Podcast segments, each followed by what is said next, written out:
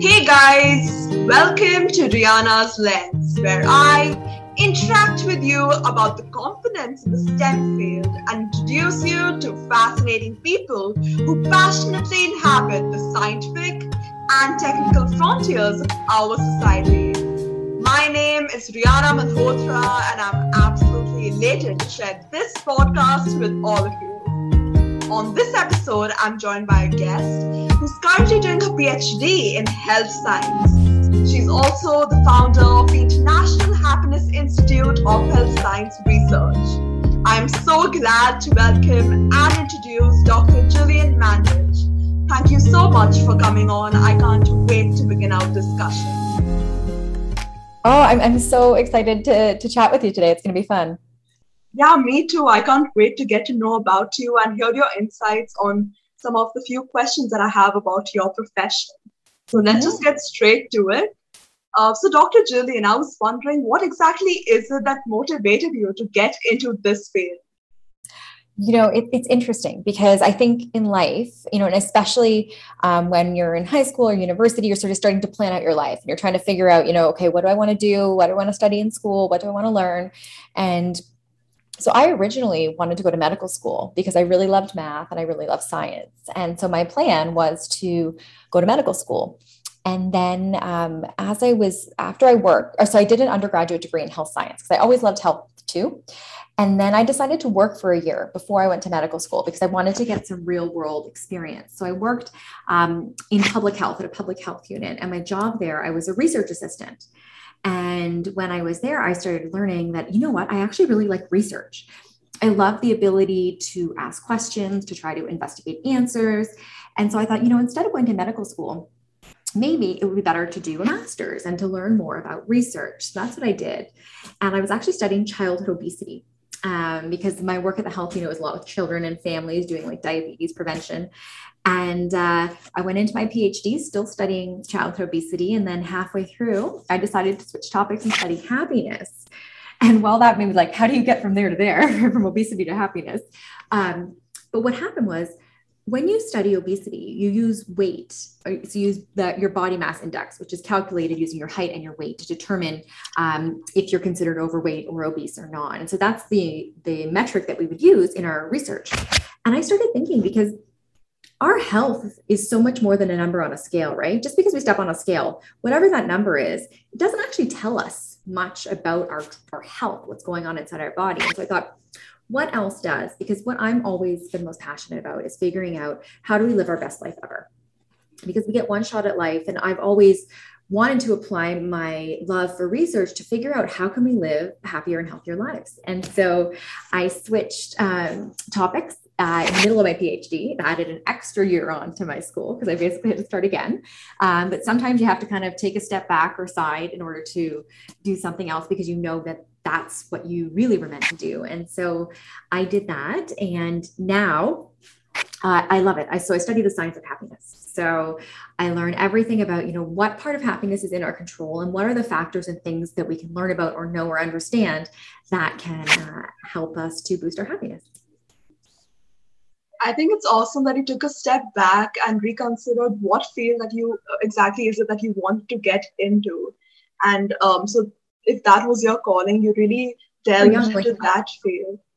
Yeah, you know, I think especially when we're young, we we think we want to do something, but until you actually get some real experience, you don't know if you're actually going to like it or not, right? We try some things, we don't like them. Same as like certain sports, right? Certain people like certain sports, certain people don't. And so I think that part of the process, especially when we're in the beginning stages of our education and the earlier part of our life, is trying things. And just because you try something and you don't like it doesn't make it a failure. It just means it's not right for you, but it gives you information and you get to learn more about yourself. You get to know more about who you are. You get to know more about what you're passionate about. And just as valuable information is what you're not passionate about or you don't like. And so when we can kind of rechart our course in the middle of it. I think that that's a really important skill when we think about teeing up our life um, to be the happiest life that we can create. Yeah, absolutely. Our experiences really shape what direction we want to get into, and um, it can really tell us whether we like that field or not. Maybe a childhood dream that I probably had when I was five, that changes over time. Like if when I turn 25, it's not necessary that I want to do the same job that I wanted to do when I was five years old. So our experiences through high school and even the job prospects that we will do in the future, that really shapes what we um, will do finally uh, further ahead. Mm-hmm. Absolutely. And I think, especially in today's day and age when everything's changing all the time, there's jobs that are here today that didn't exist five or 10 or two years ago, even. So I think part of the fun too is really figuring out what are the skills that I like? How do I like to spend my time? What what gives me purpose? What brings me meaning? What what energizes me when I do it? And then sort of figuring out things because the world is changing and because of how virtual everything is now, there's a lot more possibilities for different careers or different things to happen that never existed before too. Right, definitely. And uh, you also have your own startup. So what drove you to begin that journey of your life? Yeah. So, um, what happened was when I was uh, when I started my PhD, which is a four year program, but like I said, I had to do an extra year because I switched topics. So mine was a total of five years, and um, I started teaching at the university while I was there. So I taught the first year health science class, which was um, a really big class. I had like 500 students in my class, and it was sort of a general introduction to health. And then I taught another class, which was called Health and Social Media. So that was a fourth year class for undergraduates and it was all about how do we use social media as a tool to help us with health and with sharing healthcare information. How do we uh, figure out what is credible information versus what's not, things like that.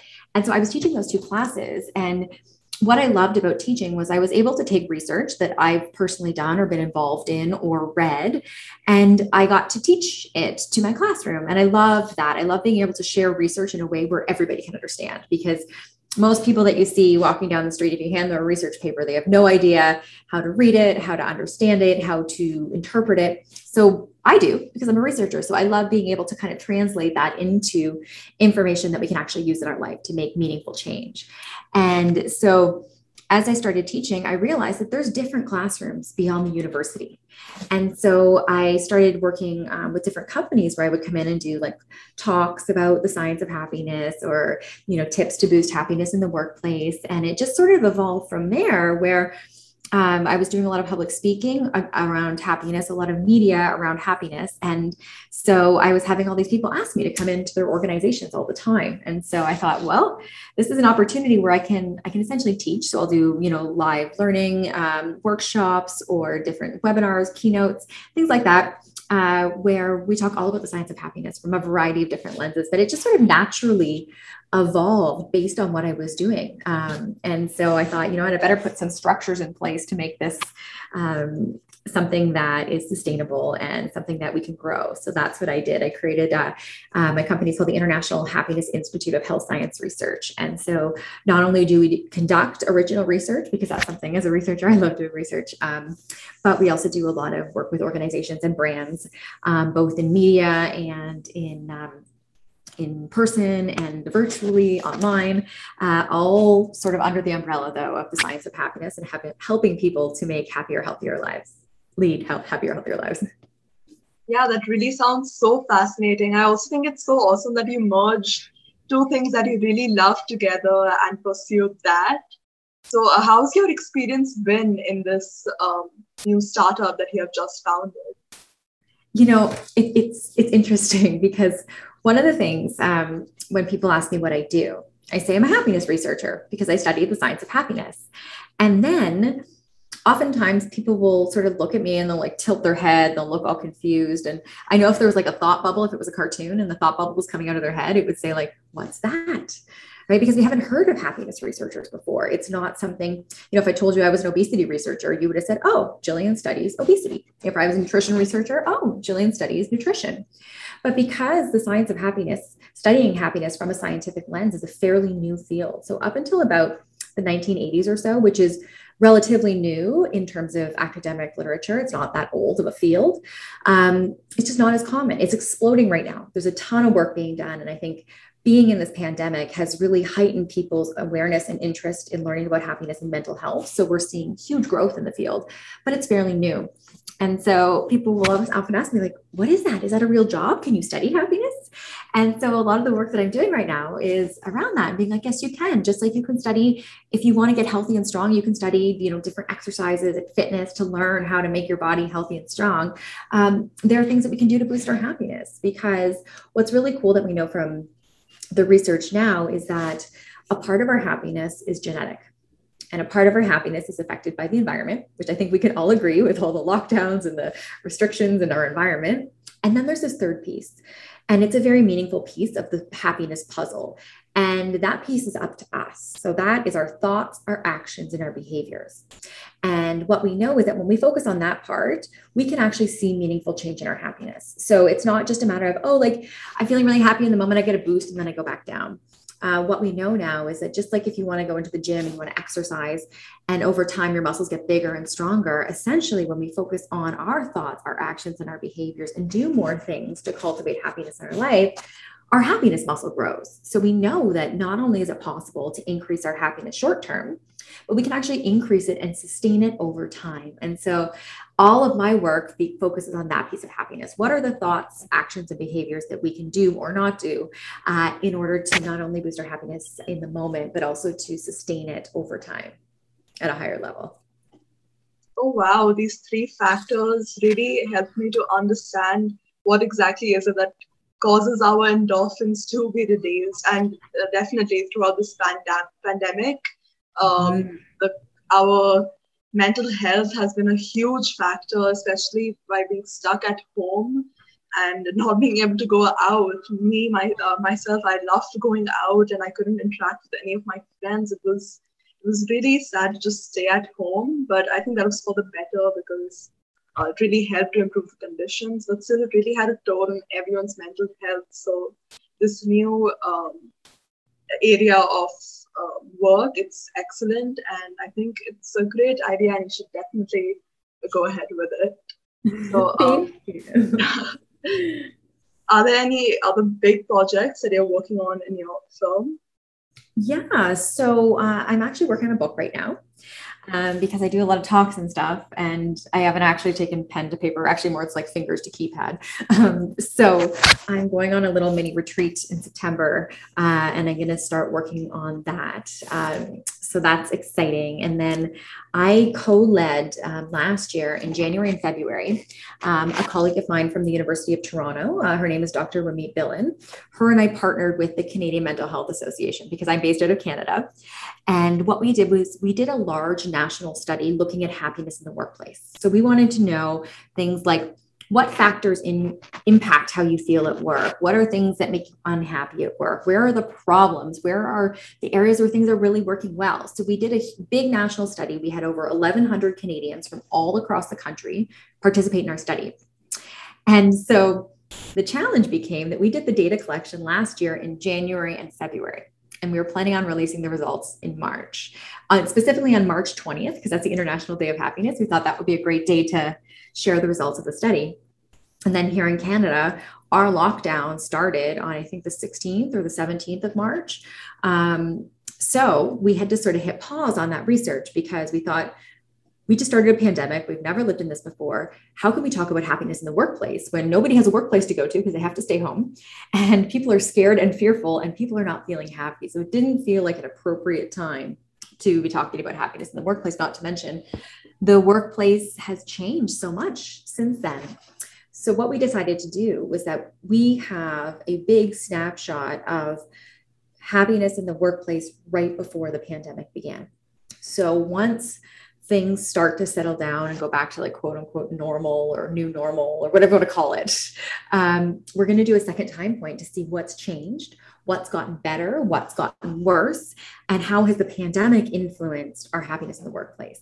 So right now we're working on developing the tool and the additional questions um, for the second phase of the study but i'm really excited um, to dive into that and to see more about sort of specifically looking at the workplace and how happiness affects that um, coming up. So that'll be really cool. Yeah that sounds great. And also throughout the pandemic i think all of us have become more technologically adept because yeah. Um, who thought we'll be having meetings over zoom and not in person and it's just a whole new world that we have just unlocked and there's definitely more uh, technologically um, advancing things that are going to help us with our careers and our education. So we can all watch out for that and see where that leads us to. But th- those projects are really awesome.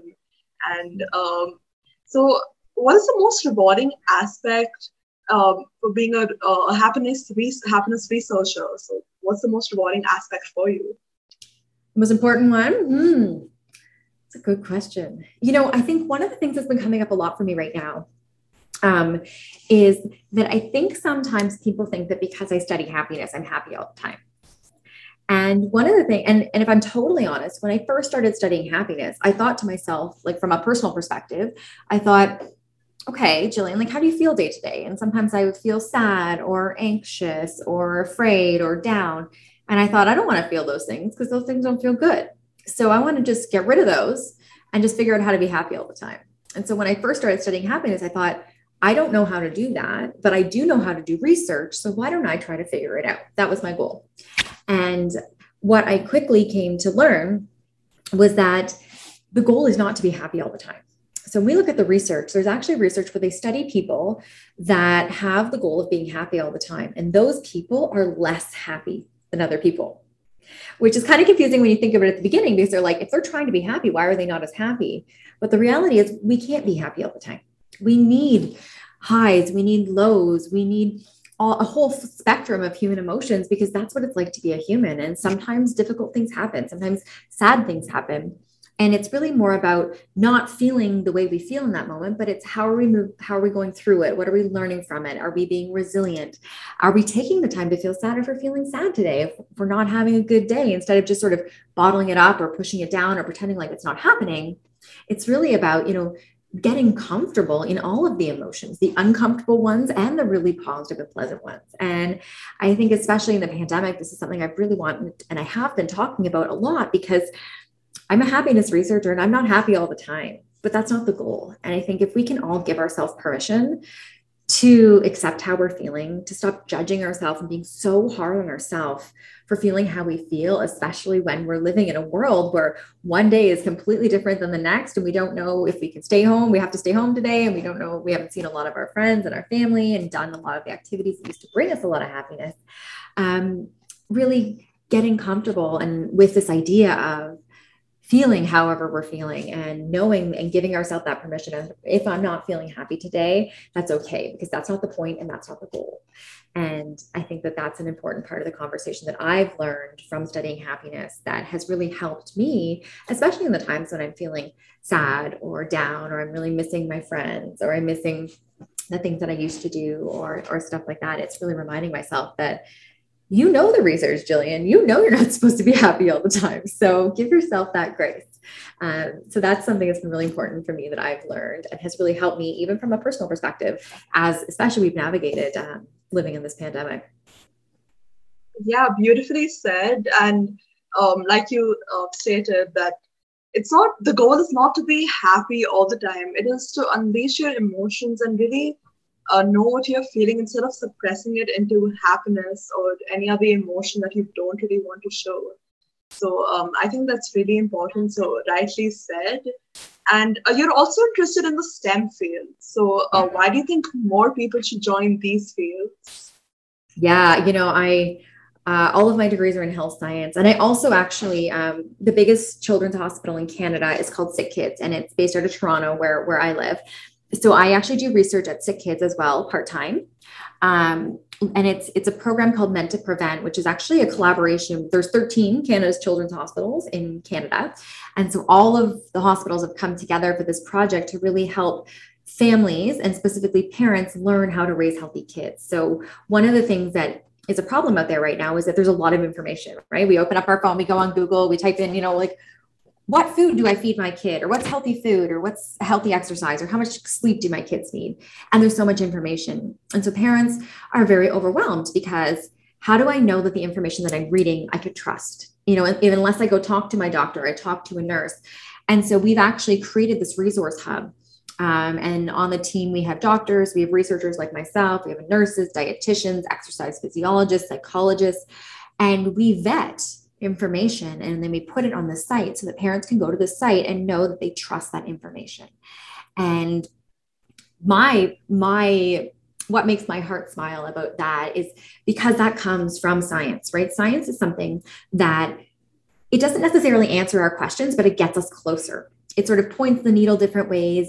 Because I think the goal is not to just figure everything out, it's about the learning process and the journey.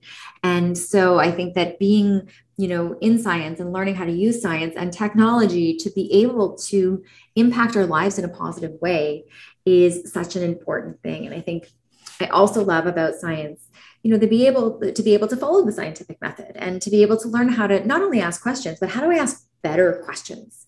And am I really asking what I want? But so I've learned a lot about, you know, my my languaging. Um, I've learned a lot about studying different things. What am I measuring? How do I interpret things? And to me, that's been such a gift because I've been able to learn more by learning more. And uh, so I just think it's, it's an amazing field. There's more and more women in it all of the time. Um, and it's just a really great place, place to be if you're somebody that's curious if you're somebody that likes to ask questions, that wants to try different things, that wants to be okay with being wrong, your guesses could be wrong. You don't know, right? That's what you look to the data for. Um, but I think because I have such a love of learning and a love of being able to try to understand things as best as I can, um, it's such a great field for people that have brains that kind of think like that, you know? Yeah, absolutely. And the entire STEM fields, they're so vast. There's so many places we can get into. Um, and science, it's all it's all necessary. it's just about research. There's so much to it. And uh, mm-hmm. in technology, it's one field that is just advancing so much. And um, especially, like I said before, during this pandemic, I think we haven't shown much progress in technology until now.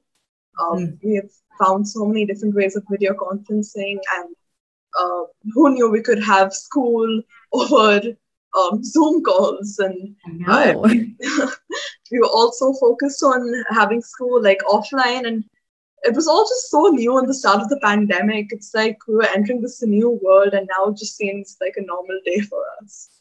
So, uh, right? it's true. And I think that's one of the other really cool things about the STEM field is we wouldn't be able to do that if it wasn't for technology. And there's so much that's new and constantly evolving. And I think that people that gravitate towards that field are people that are uncomfortable are comfortable being uncomfortable or maybe figuring things out or learning to work with technologies that they've never used before or figuring out how to use technologies in different ways. And how do we once we're using them how can we grow them or expand them or use them in different settings? And so from that perspective too right like look at how we've adapted in the pandemic and how how many people can use zoom now versus before right? Or how we can have microsoft teams meetings with you know our whole department or our whole class. And whereas before the idea of all being at home and being together would have seemed like a like a silly suggestion to even think of right? And now here we are, we do it every day.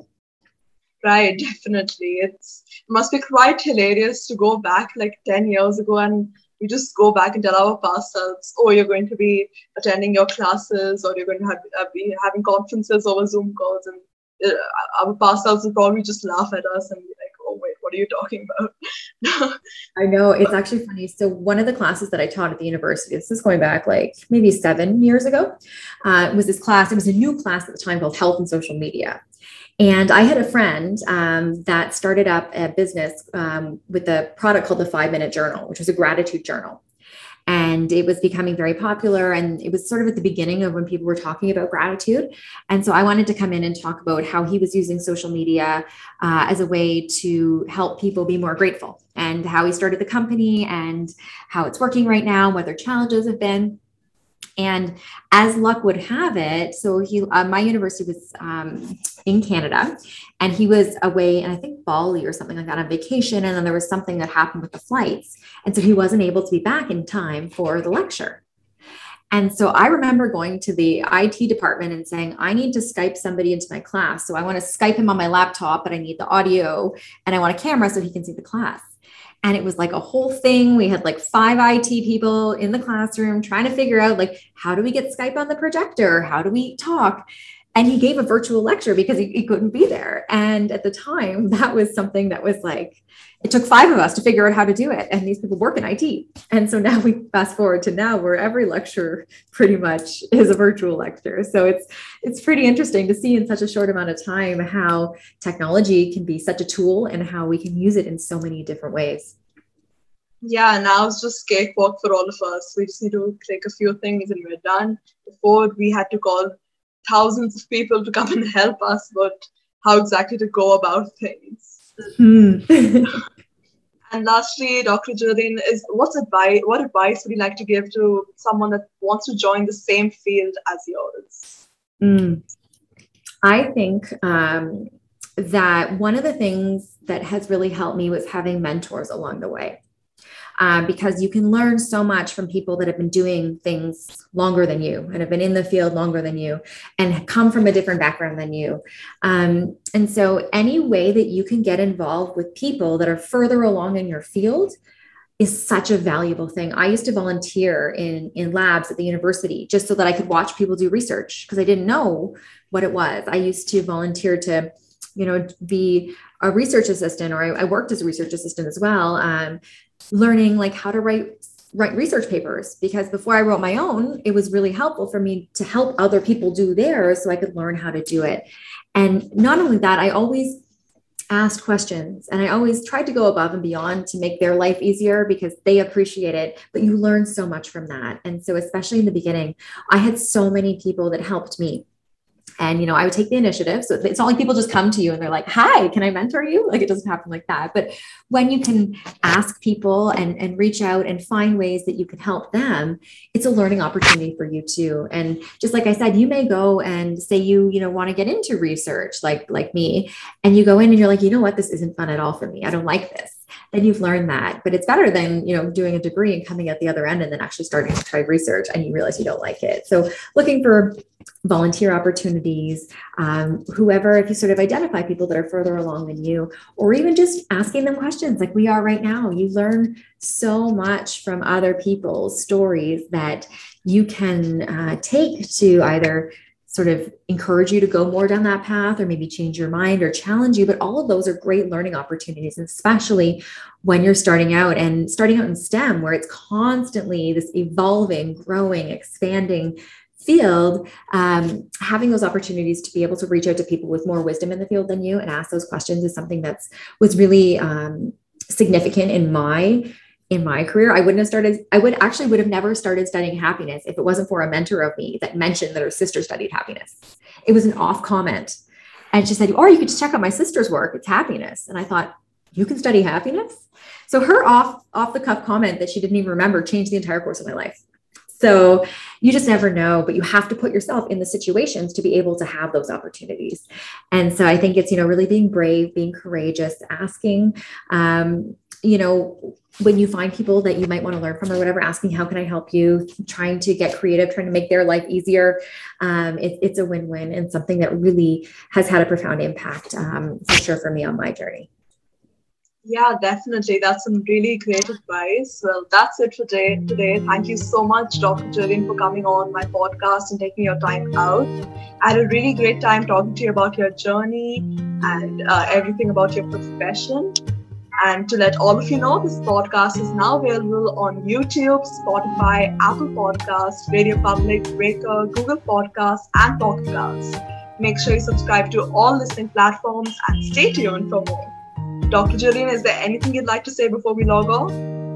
I just want to say thank you for for having me on and for for doing the work that you're doing. Um, you know, I think that especially with when we think about women in STEM, it's it's such an amazing community of people, and the fact that you're able to have conversations like this and share them uh, with others is such a great gift. So I just wanted to celebrate you for that. I wish you all the best in your career, um, and please reach out anytime if you have any any other questions. Yeah, thank you so much. And uh, I had a great time talking to you. Well, bye-bye. Bye. Hi.